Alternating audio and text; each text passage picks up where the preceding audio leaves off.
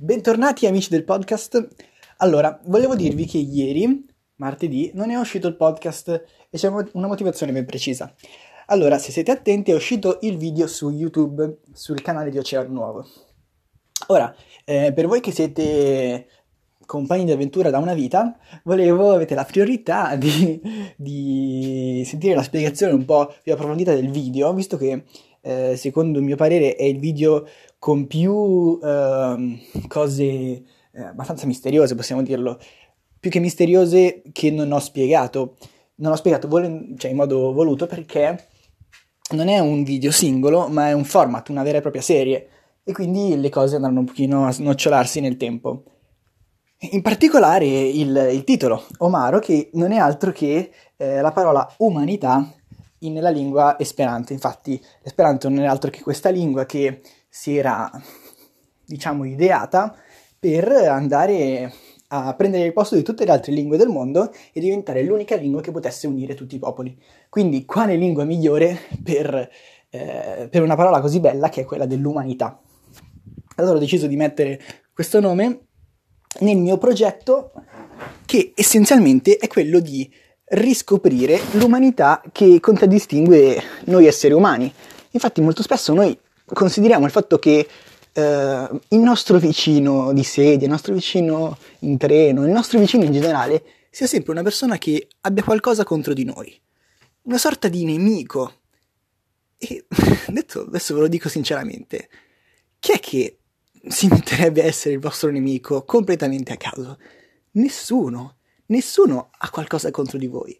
Anzi, se ci pensiamo, tutti noi avremmo la curiosità di chiedere qualcosina della vita della persona che ci sta accanto. Ma non lo facciamo mai perché non è così, la società ci ha detto che non si fa così. Allora, nel primo video ho voluto proprio cercare di disancorare questa quest'idea e andare a parlare con una persona completamente a caso conosciuta su internet, che oltretutto mi sta portando tantissime cose positive che per ora non voglio, non voglio dirvi e ve le racconterò più avanti.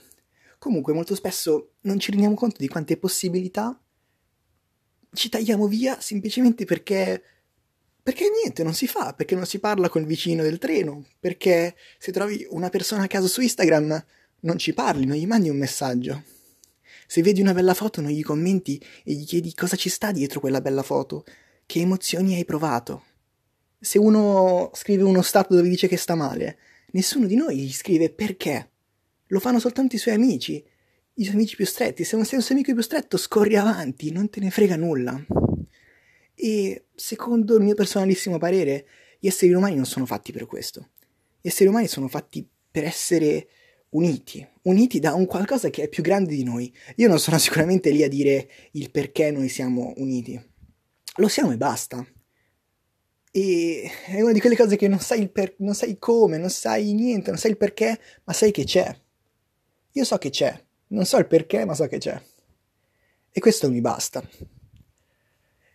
E quindi niente, questo è un pochino in generale. Poi il format sarà io quando me lo sono immaginato, dico la verità, non me lo sono immaginato su internet, me lo sono immaginato nella vita reale, quindi io che vado in giro e cerco di avere dei rapporti umani con qualcuno in carne ed ossa.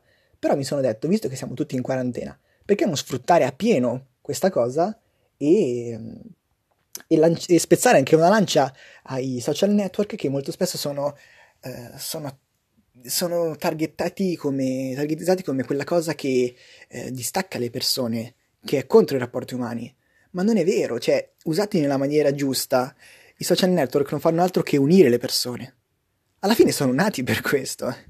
Mark nel 2008 voleva unire le persone, non voleva distaccarle.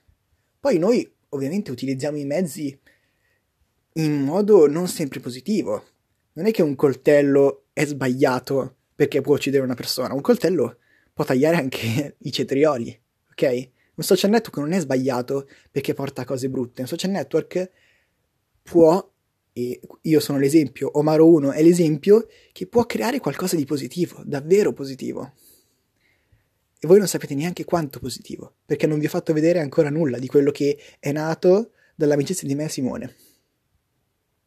E questa è la bellezza della vita, perché alla fine queste cose qui, certo tu cerchi di trovarle, però la casualità e gli imprevisti sono molto più forti della nostra convinzione e della nostra volontà.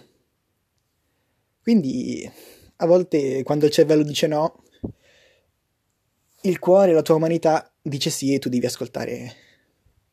Devi ascoltare quello che, che non dovresti fare alla fine.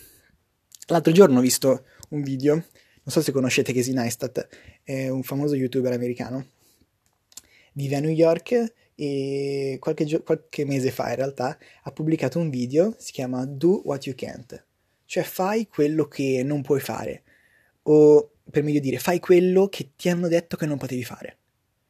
E a noi ci hanno detto che parlare con gli sconosciuti non si fa. Perché non si fa? Qui è Matt, ci vediamo domani.